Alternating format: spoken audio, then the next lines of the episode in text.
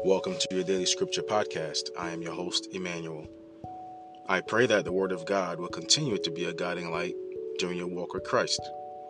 This is episode number 83. And today's word will be read from Ephesians 3, verses 14 through 21. For this reason, I kneel before the Father, from whom every family in heaven and on earth derives its name.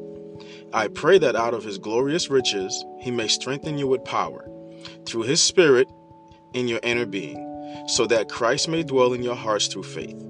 And I pray that you, being rooted and established in love, may have the power, together with all the Lord's holy people, to grasp how wide and long and high and deep is the love of Christ, and to know this love that surpasses knowledge, that you may be filled to the measure of all the fullness of God.